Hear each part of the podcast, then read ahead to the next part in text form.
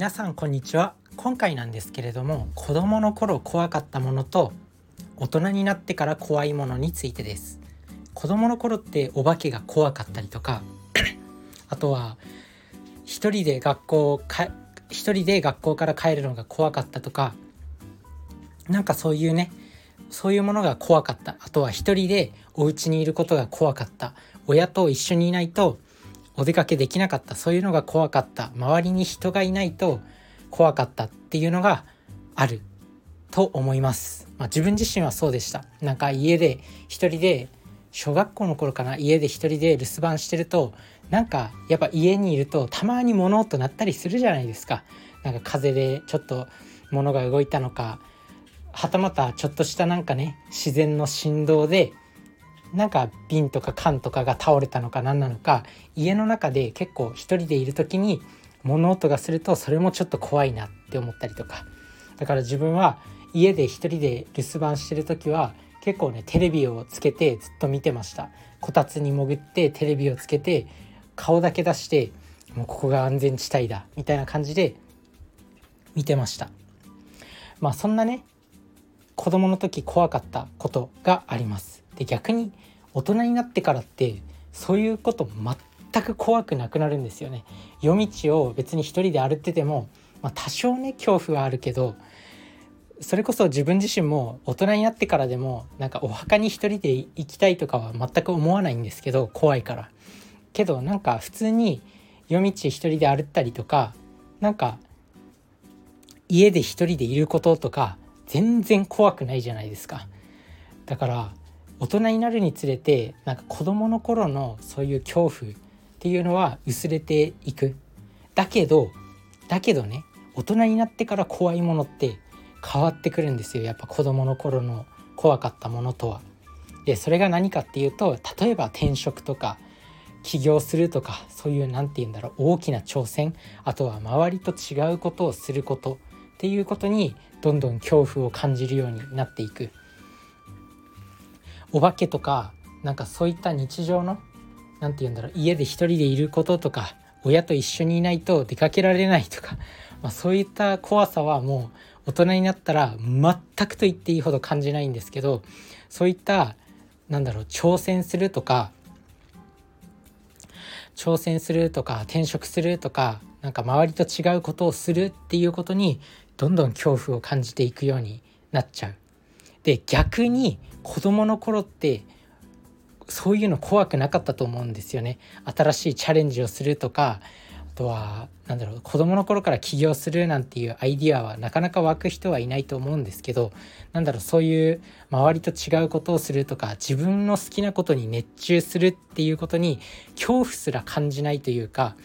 もうそれはただもう自分が好きだからやってるみたいな。でも大人になるにつれてなんか周りの人と周りの人がやってることをだんだん知っていって世間が世間から求められてることをだんだん知っていって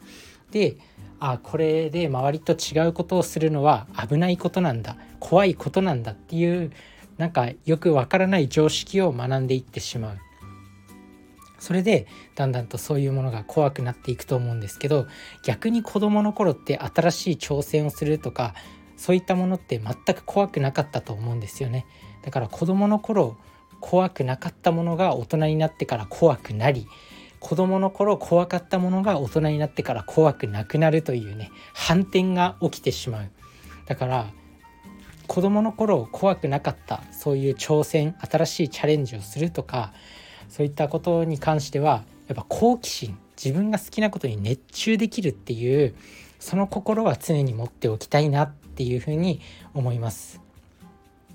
でやっぱ子どもの頃ってなんでかんでこう生活の安定はありましたよね。やっぱ大人になるとお金っていう問題がどうしても出てくる。だからここの問題をどうしても突破しないといけない。安全地帯がないとやっぱり人間って挑戦できないんだなっていうふうに思います。子供の頃はやっぱ親が親に守られてるっていう環境が整っていったからこそ自分のそういう熱中するものに熱中できた。自分のやりたいことに熱中できた。いくらでも時間を使うことができたっていうことだと思うんですよね。だから子供の頃みたいに大人になってからでも自分の安心できる環境それはお金であったり、まあ、大部分はやっぱお金だと思うんですけどお金とか住む環境とかあとは